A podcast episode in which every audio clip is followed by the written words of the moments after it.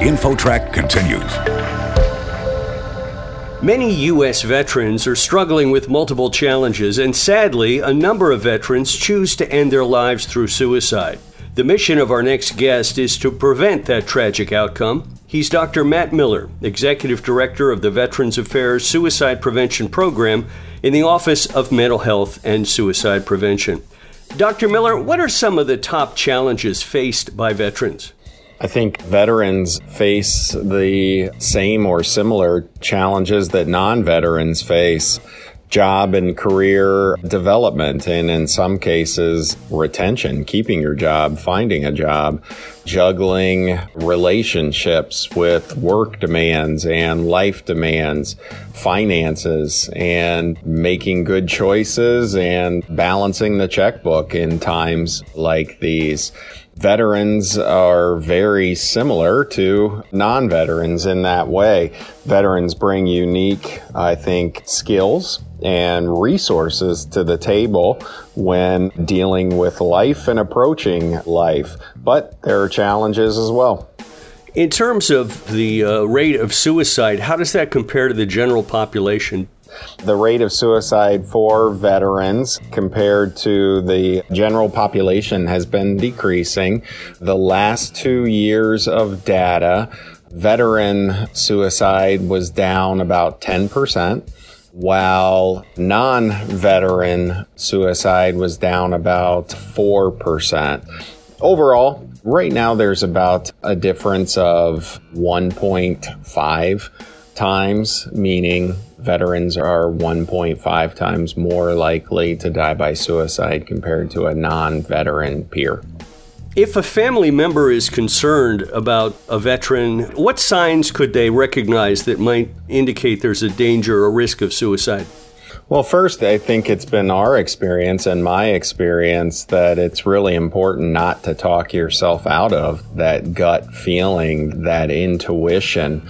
I know that in a situation where I lost a friend, a colleague, a veteran to suicide, there was that sense that eh, something is just wrong. And it was evident by the lack of interest he was showing in things that he normally very interested in. So it's things like that. Lack of interest, lack of motivation, difficulties sleeping, not eating as much, eating too much, change in behavior in a meaningful way.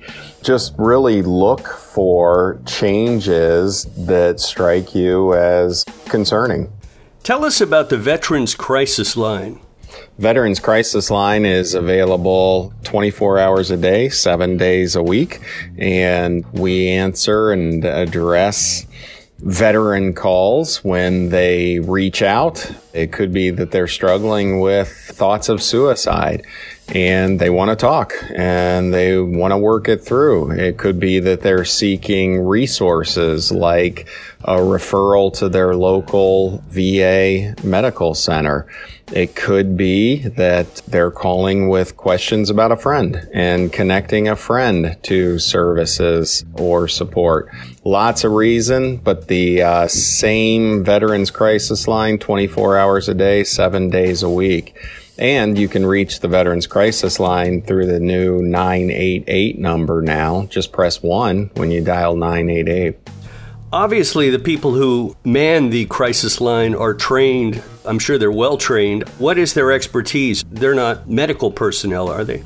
No, they are the most highly trained crisis responders in the nation, if not the world. They are experts in crisis response and suicide prevention, and they're also experts in veteran and military culture. Many of our responders are themselves veterans. So they blend their understanding of veterans and culture with how to engage a risk assessment and a safety plan in a way that's conversational and follows the lead of the veteran that's contacting us. Dr. Matt Miller, Executive Director of the Veterans Affairs Suicide Prevention Program. Can you give us the Veterans Crisis Line number one more time, please? Yeah, you can reach us by dialing 988 and then press 1 when prompted regarding uh, veteran. Excellent. Thank you so much for being with us today. Thank you. Appreciate you shedding light and attention to suicide prevention. And that's it for this week's show. InfoTrack's executive producer is Randy Meyer, and I'm Chris Whitting. We hope you'll join us right here next week for another edition of InfoTrack.